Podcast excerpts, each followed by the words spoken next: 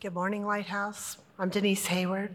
Our scripture today, a nice short one, is Nehemiah 4 13 and 14. So, in the lowest parts of the space behind the wall, in open places, I stationed the people by their clans with their swords, their spears, and their bows. And I looked and arose and said to the nobles and to the officials and to the rest of the people, do not be afraid of them. Remember the Lord who is great and awesome, and fight for your brothers, your sons, your daughters, your wives, and your homes. Amen. Thank you, Denise. Let's pray.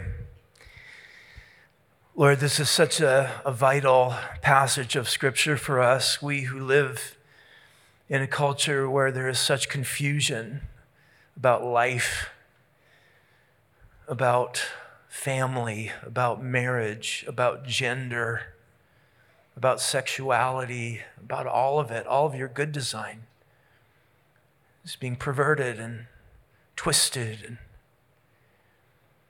and so, how, Lord, we who live in the midst of this culture, we have to fight for our families.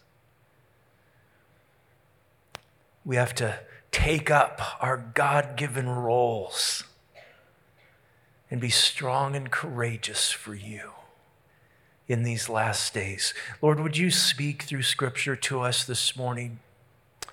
In Jesus' name. Amen. So fight for your family. That, that was Nehemiah's strong exhortation to God's people who were surrounded by armies, enemy armies.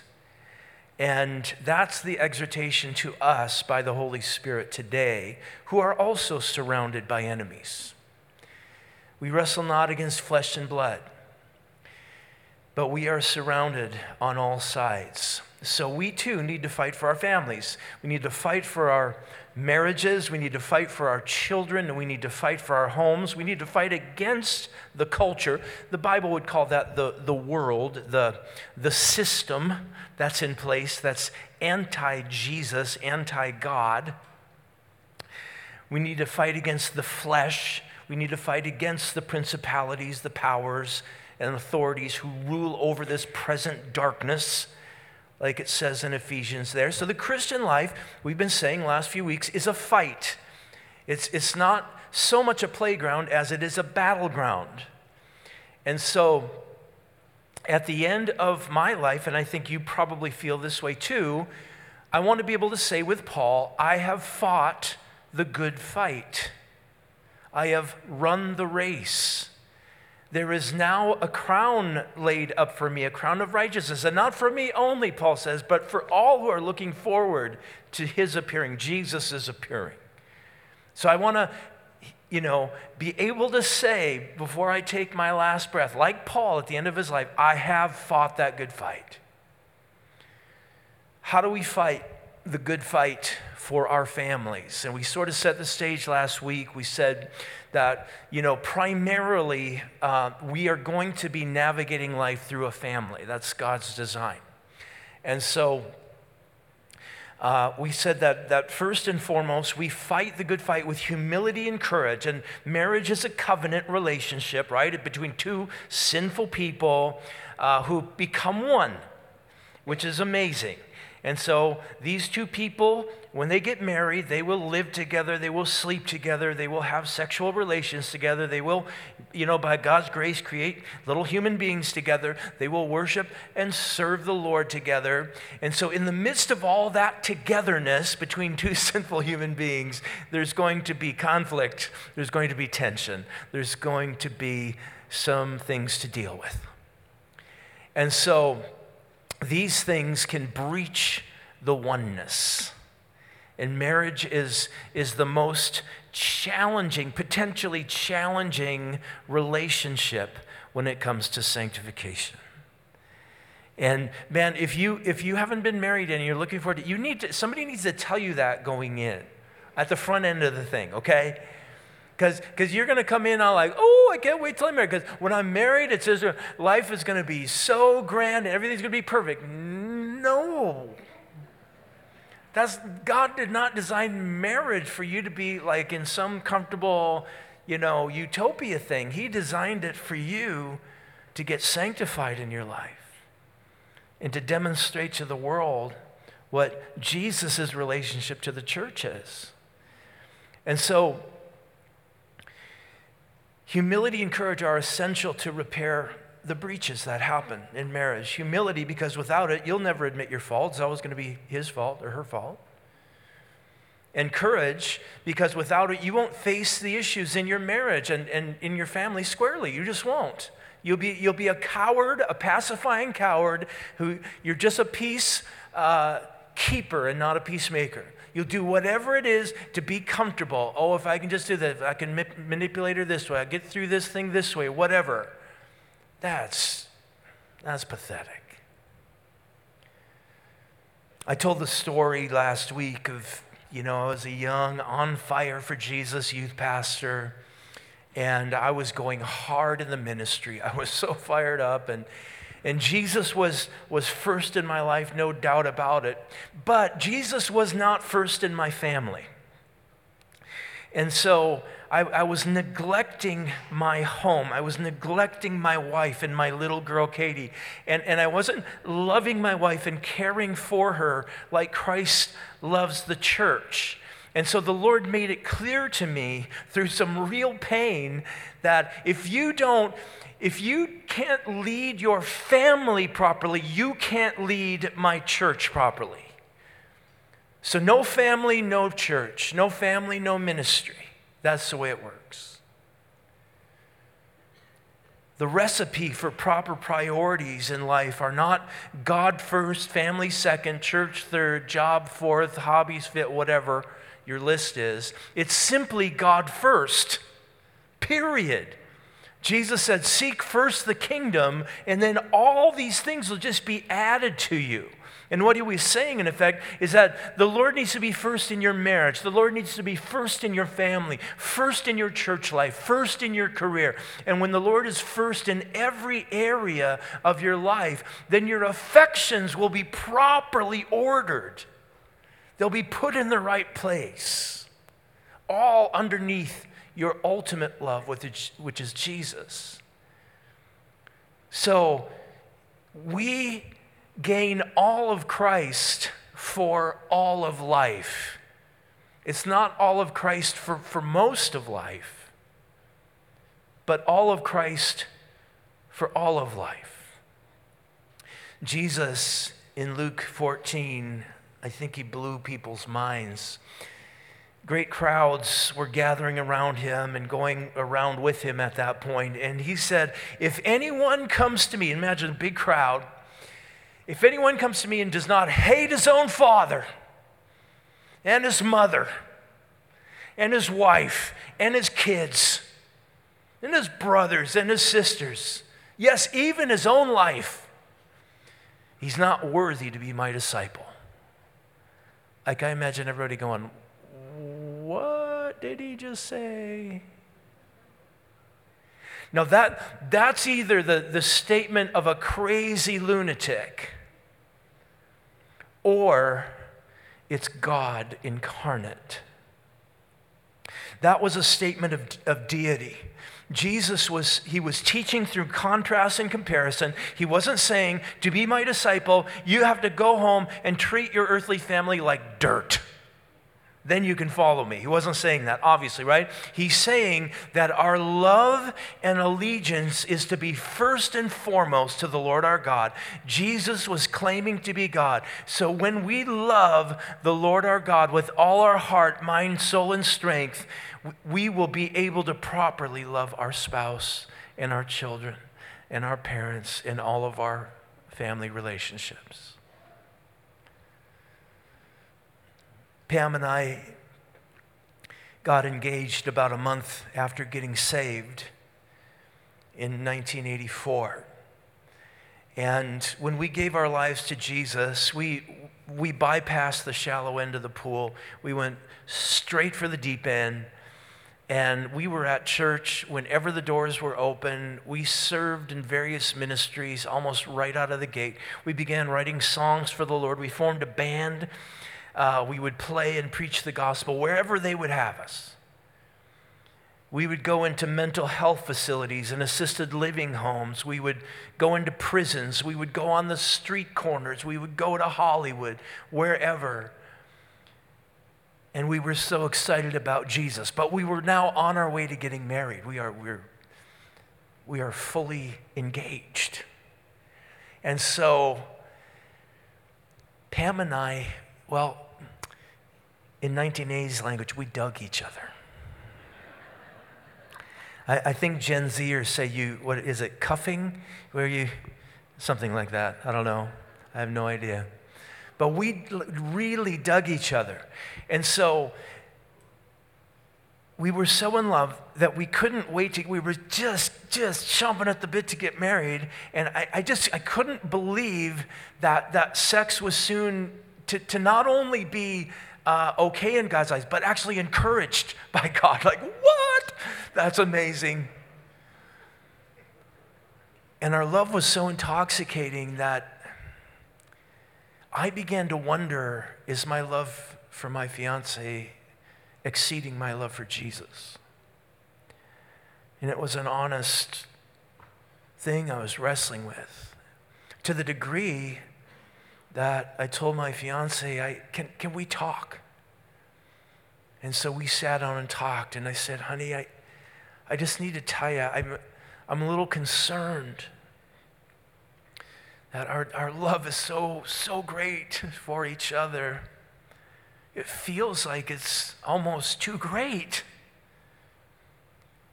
And so, can we, can we just make a commitment together?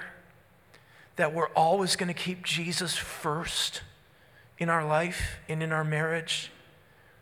And she was like, Yes, yes, that is so right. And we made that commitment that day in 1984. And I'll tell you, church, that commitment has served us well to this very day. Jesus is our first and greatest love above anyone and anything else, above our children, above each other.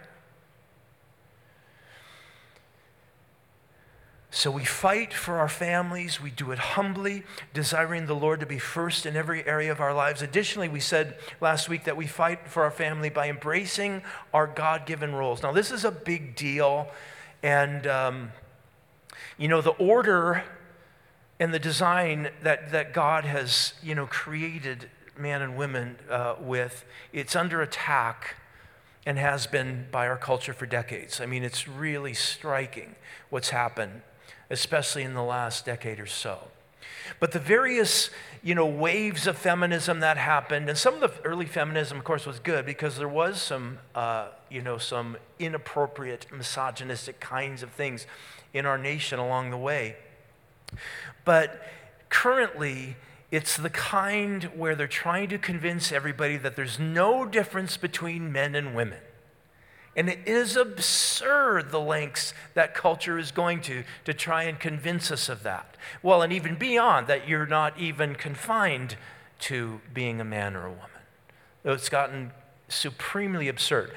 But they've been so effective that somewhere in the 80s, the church actually had to invent a word to describe the theology of men and women being created equal, equal in value, worth, dignity, and all of that before the Lord, but distinct and complementary in their design and in their roles. And so I don't know who came up with it in the 80s, but the word is complementarianism. So now you have churches, though I guess we would be in that category of complementarianism. We're comp- complementary. We believe that men and women are, are equals in the sight of the Lord, dignity, value, worth, and all of it, but they're distinct in their design and in their roles. And so, you know, there was not a, well, there was, there was a word before complementarianism. It was duh. But that work doesn't work, any, work anymore, apparently. So, we talked a little bit about the dreaded S word last week submission. Ephesians 5:22 Wives submit to your own husbands as to the Lord for the Lord is the head of the wife even as Christ is the head of the church submit hupotasso in the Greek a voluntary subordination subordinating yourself to uh, someone in headship. And it can't be demanded of you has to be offered by you. Okay hugely important. It's about order. It's not about value not about gifting not about competency. It's about order. And so God is not saying that men are better than women or the husband is better than the wife or that he's more valuable or more capable or any of those things. God is saying that there's a design within marriage. And if there's going to be joy and flourishing in marriage the way God designed it, then this order has to be respected and embraced by all of us. So, 1 Corinthians 11:3, I want you to understand that the head of every man is Christ. Every man in this room, your head is Christ. The head of a wife is her husband. And the head of Christ is God. So notice that even Jesus Christ has a head. God the Father. Does that mean he's less than or less value? Or, of course not. So, notice that the head of a wife is her husband, not someone else's husband, her husband, and not any other man, but her husband is her head. The head of a girlfriend is not her boyfriend the head of a girlfriend, that would be her parents until she gets married. So, this design is exclusively and specifically for marriage. In addition, I want you to notice that the verse doesn't say that the head of a wife should be her husband. It says that the head of a wife is. Is. So, the reality of God's created order is that the husband is the head of his wife. It's like gravity, it just is. And so you, you have to deal with it, right? And hopefully you respect it. Hopefully you don't get too close to the canyon rim. Hopefully you've got a, a balcony or a railing on your balcony so you don't, you know, go falling out. You respect it. It's design, but designed by God. And, and if, we, if we disrespect it, well, things could go bad. So we respect gravity. Ephesians 5:33 says, "Let the wife then see that she respects her husband." Respect your husband's headship. Now, does this mean that you're his slave and he gets to do whatever he wants and you get to do whatever he wants? No. In fact, as we'll discover, hopefully this morning, his call by God and God's designation is to serve you, wife. To love you like Jesus loves the church and he took off his robe and wrapped the towel around his arm and he bent down and he began to wash the feet of those disciples. And then said to those disciples, Go and do likewise. Symbolically saying, I'm calling you to serve. A husband's primary duty to his wife is to serve her in love. Well, it was Father's Day six or seven years ago, and Pam and our two daughters, Katie and Kelsey, they took me to the Cinema 13 to see Wonder Woman when it first came out. And uh, this, this, this is typically what happens in the Fadness family on Father's Day. I get treated to a movie that my girls want to see. And, and so I enjoyed the movie. The girls really enjoyed the movie. And, uh, you know, Diana Prince, Wonder Woman, the superhero with, you know, I mean, she just, the thing that to me was striking about that movie is that this, this gal, Diana Prince, has this, this true north, this, this moral compass that's really strong. And uh, she's guided by honor and by courage, and she has this highly developed sense of right and wrong. And she isn't crippled by insecurity. She isn't timid or high maintenance. She takes action when other people do not. And I'm, I'm just going, you know what? That, that's really noble. And it's reminding me, as I'm watching it, it's reminding me of the godly wife in the Bible. In Proverbs 31, there's a, there's a vivid picture that's painted of a godly wife. Let, let me just bring a couple of things out of this proverb to you this morning about what, what does the life of a godly wife look like? Is it servitude pregnant and barefoot in the kitchen just cooking? No that is such a terrible caricature. So, so the first thing from proverbs 31 is that she is strong. She's strong Proverbs 31:10, an excellent wife who can find. She's far more precious than jewels. So th- that word excellent, it's the, the Hebrew word chayil, and it means strength, might, force, virtue, and valor. It's kind of all of that rolled into one. The King James brings it across as virtuous, um, and so, obviously, this wife is not weak or high maintenance. She's strong, she's confident, she's capable, she's virtuous, and she's rare. Who can find a wife like that? So, gals, you might be going, man, I don't, I don't know if I'm that. Per- I think I, I might be kind of high maintenance. Listen, don't let this condemn you. Let this be an example for you something that you can aspire to. So, being needy and high maintenance is, is not good for a marriage. It just really isn't.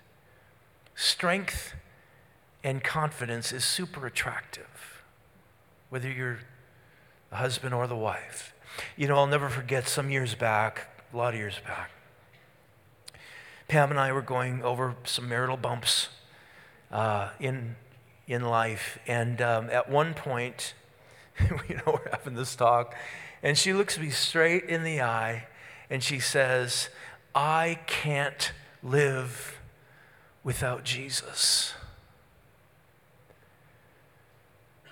But I can live without you.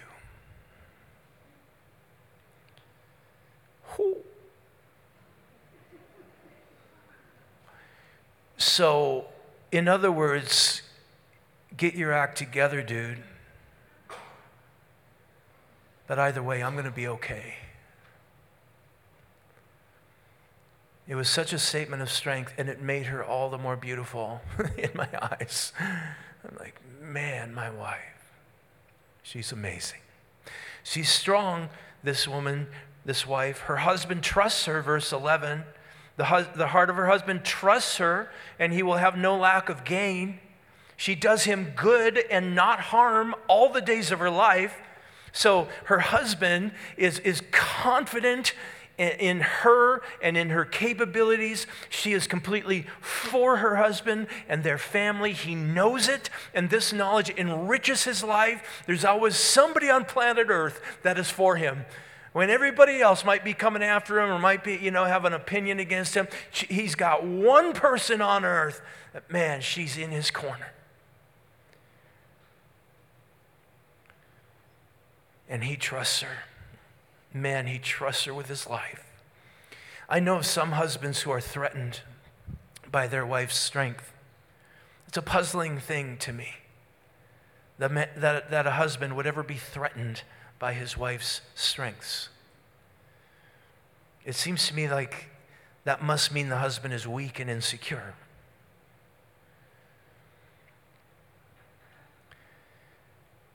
The husband's central call is to love his wife, as I mentioned. And so our posture towards our wives is, needs to be serving them. We should serve their joy and, and, and serve their flourishing and in their liberation and their confidence, like Jesus does for his bride. And so the husband of this strong wife trusts her and he knows that she's for him. And he's glad about that. He's glad about all of that. But thirdly, she's an entrepreneur, this wife. In Proverbs 31 16, she considers a field and buys it. She's a realtor. My wife is a realtor. Like, this is my wife. She considers a field and buys it. With the fruit of her hands, she plants a vineyard. So she's a businesswoman and, and she assesses a real estate deal and she pulls the trigger on it. She's not even having to talk to her husband about it. Like he trusts her. Like, you got this, babe. I trust you. Proverbs 31 18, she perceives that her merchandise is profitable. Her lamp doesn't go out at night. So she's, you know, she's uh, industrious and, and she's got, you know, in addition to being a realtor, she's got uh, another business selling some other kind of merchandise. This is this wife, this godly, God fearing wife. My wife, she, she's a realtor. Not only that, earlier this year, she started a solar company with our two youngest boys. She chooses strength. Verse 17, she dresses herself with strength and makes her arms strong. So apparently, she goes to the gym and she works out. Verse 25, strength and dignity are her clothing. She laughs at the time to come. You know, everybody else is freaking out about what's going on in the world and in culture and, you know, in Israel and in Ukraine and all the rest. And she just laughs at it. Why? Because Psalm 2 says that's what God does.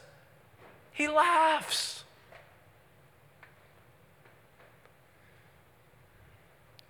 She's clothed with strength and dignity, splendor and honor clothing. Clothing is what people see.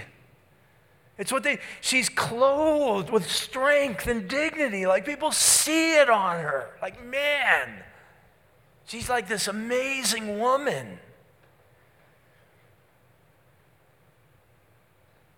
And she decides. She decides each day. She dresses herself. Before she goes out of the bedroom and, and into life and meeting people and children and husband and people in town, whatever. She, before she goes out, she clothes herself in strength and dignity. dignity. She's putting on her spiritual clothing and her strength and dignity. See, it's not going to allow her to, to just blab about everything or, you know, gossip or do whatever. It won't allow her to do that. She's got this clothing on. And it's going to keep her properly honoring the Lord and honoring her husband and honoring her family and helping people and, and so on. Because of the way that she conducts herself, her hope is vibrant. Her, she joyfully moves into the future. She looks forward to getting older. She looks forward to her reward with God. She knows where she's going, this godly wife. Her family admires her, verse 28. Her children rise up and they call her blessed. Her husband also, and he praises her. Many women have done excellently, but you surpass them all. yep, that's the idea. This family has a profound sense of respect and admiration for their mom, his wife. Her children think she's the best mom ever. Her husband thinks she's the best wife ever. She doesn't seek praise. Verse 30, we'll end on this one. She, it says, verse 30, charm is deceitful, beauty is vain, but a woman who fears the Lord is to be praised. Give her the fruit of her hands and let her works praise her in the gates. So, this wife, this godly wife, she understands what a well lived life looks like. What a, what a great life that she has lived. She was also aware that time would eventually do uh, what, what it does to everyone it erodes our physical beauty. We get old, we begin to decay. Now, nowadays, you know, there's all these surgeries and injections and all this stuff. But I mean, you're, you're, you're just slowing it down a little bit, and, and you better hope whoever's working on you is pretty good because you can look pretty weird if you ask me. Time can't be stopped, it just can't. She was aware, this godly wife, that charm and the ability to mesmerize people and get them to be taken in by you, it's just smoke and mirrors. It's all it is, just smoke and mirrors. It's like the nutritious equivalent of cotton candy. Tastes pretty good while you eat it, but the only thing it really does is rot your teeth and give you a bellyache. So this woman walked in the fear of the Lord. She lived for God.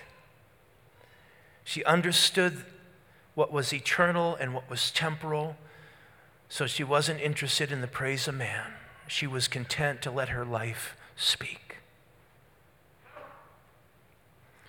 She would be praised not because she sought it, but because her life demanded it. Listen, there are distinct differences between the man and the woman, the husband and the wife. And these differences need to be understood and respected and leaned into. So I'm going to close with a story that I heard John Piper share. Golly, it's probably years ago now, but but these distinct differences, they're, they're deep within us, they're, they're part of our nature. And so, and I'll just sort of make this local, this story. But suppose this morning there's a young man and a young woman, not married, they're single. Um, they're at church, they'd never met until greeting time. They met at greeting time, and uh, the young man thinks she's quite cute, quite a lovely girl. And, uh, and then he notices that during service, that this cute girl has been very engaged, engaged in worship, engaged in the word and in the preaching. And so uh, at the end of the service, this young man approaches her and, and so, if this is you two guys in here right now, this is your story, and you, you guys can make it happen. So, if it's you, young man, you're going to approach this beautiful young woman and you're going to ask her, Do you have lunch plans? I, I would love to treat you to lunch. And at that point, she will have, she will have options. And, and so, she's in charge at this point of her response. She can send a signal to you no, no, I'm not interested in pursuing a relationship, or, or yes, I'm interested. And so in the first case, you would say, Yes, I do have plans, but, but thank you very much. And at that point, you should know that that's a, don't pursue that further. However, in the second case, she would say, Yes, I do have plans, but give me a moment to make a phone call. I would very much love to have lunch with you today. Yes. That's a big green light. So, neither of them has a car. So he suggests, Would you be up for a walk down to Main Street to go get a sandwich at the Twin Falls Sandwich Shop? Maybe soup and a sandwich. And so she says, Well, that, that would be great. In fact, I, I actually live near there. And I walked to church this morning. And so, so he says, perfect. And they begin to walk from here to Main Street. And as they do, they, they're walking uh, and talking. And he discovers that she is a martial arts champion. She's like, like she's won national tournaments and got, has got all these awards and everything. And so, what an amazing thing. And, and so, they're just talking about all this stuff. And they get down to the city park. And as they're walking by the city park, by the bandshell and all that kind of thing, two rough, mean looking dudes jump out from the bushes and stop them. And they say, Give us your purse and your wallet. Well, they went a step further. They're looking at this beautiful girl. And they say, You know what? You're so beautiful. We want you. And in that moment, the thought goes through the young man's mind well, she's, she's a martial arts champion. just, just a brief moment. That thought quickly passed, and instead of step, stepping behind her, he, he firmly grabs her elbow and puts her behind him. And he says to these two thugs, If you touch her, it will be over my dead body. He then lunges at these two thugs and he screams to the girl, Run, run! And he's scrapping with these guys, and they eventually overcome him and they knock him out cold. And about a minute later, these two thugs are on their back with their teeth knocked out of their face.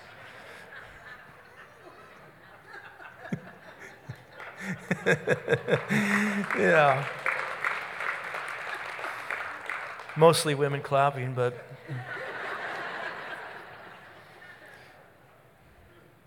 A little crowd gathers, and um, the ambulance comes, and they put our young man in the ambulance, and our young lady gets in the ambulance with them. And as she's looking at him, she's, she's thinking to herself, This is the kind of man I want to marry.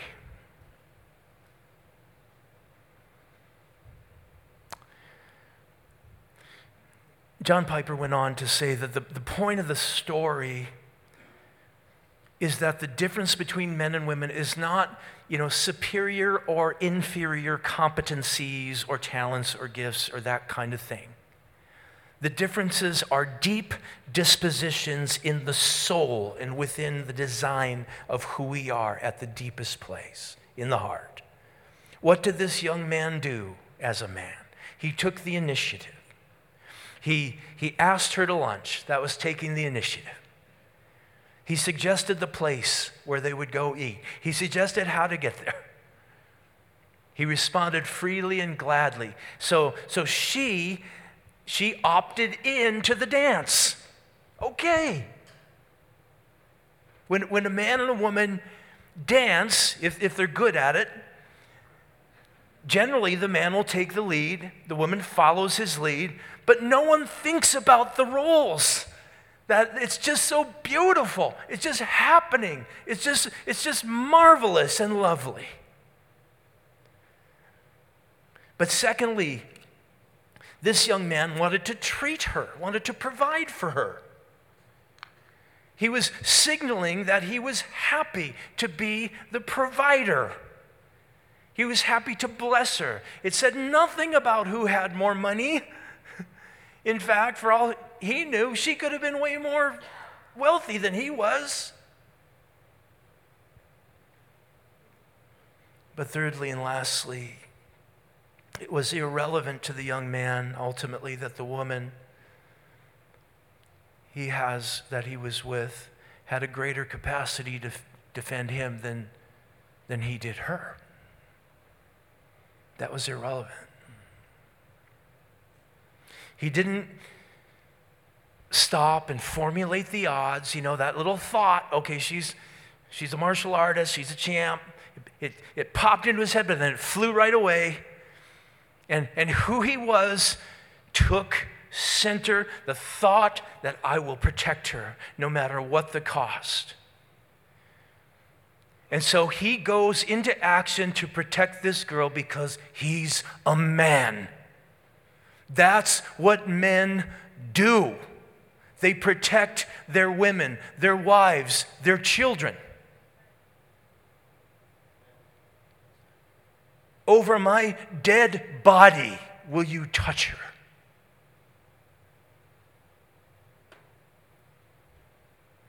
It's a matter of manhood, it's not a matter of competency.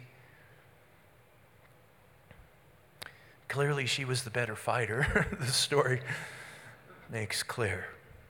But it's never about superior or inferior talents and competencies and all that. It's about God's design of the man and the woman. It really is.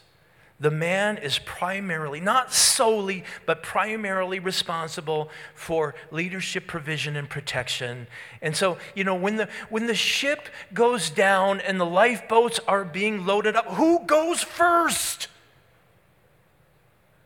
Women and children first. I mean, if there was some snivelly, cowardly man sneaking in with the women and children. I think one of the other dudes would get down there and pull that dude out, and they would probably take care of him.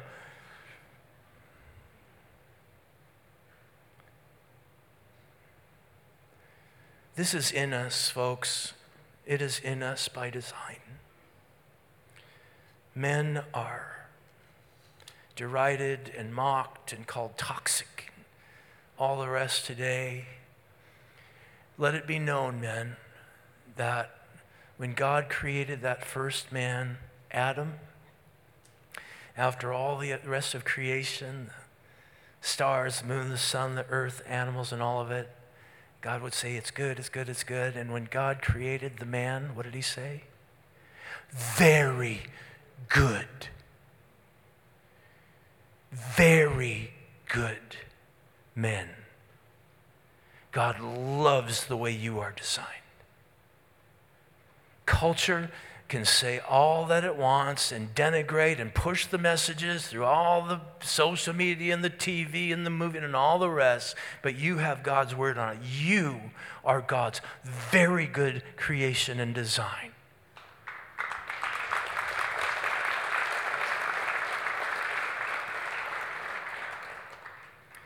Imagine. husband and wife sleeping 3 a.m. in the morning. And all of a sudden, they're woken up. They hear the window jiggling, you know, and oh, and the husband reaches over for his bat and says, Here, honey, it's your turn.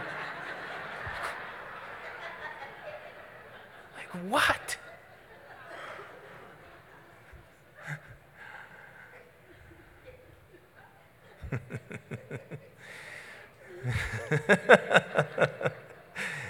Wife, respect your husband. Husbands, love your wife like Christ loved the church, protecting her, providing for her, sacrificing for her. Let's pray.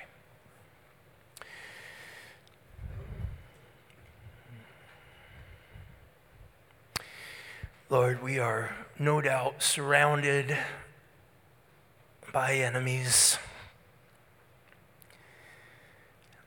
And armies rise up around us on all sides, like the song says.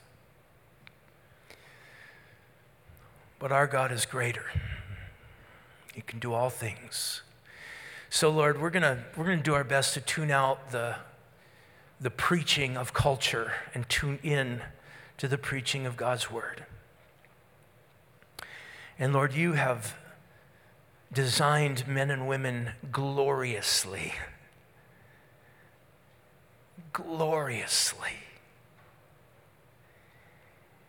And so help us, God, to lean in to who we actually are.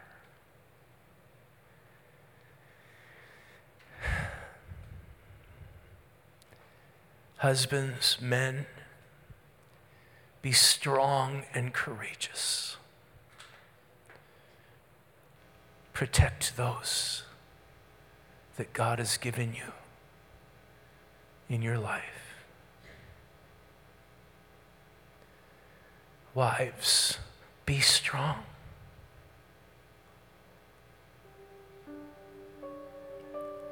Be virtuous. Clothe yourself with strength and honor.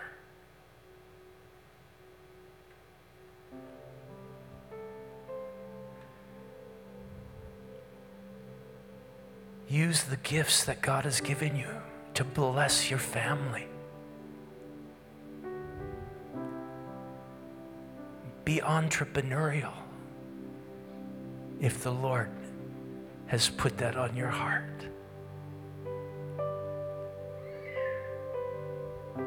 Fight for your children and their faith. Don't be discouraged because you've got to a straying child, a prodigal. Don't be discouraged. Stay the course. Pray them in. Even if they've been caught up in the LGBTQ stuff or the cultural waves that have roared through this nation. Is anything too hard for God? Of course not. So you keep praying. You watch what God does.